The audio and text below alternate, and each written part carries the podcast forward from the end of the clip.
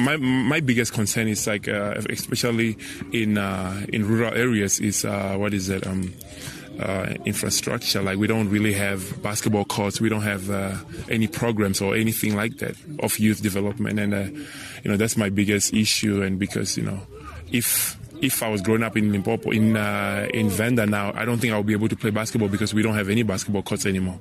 So you know, that's just like uh, one of my biggest concerns, just the the facilities and stuff.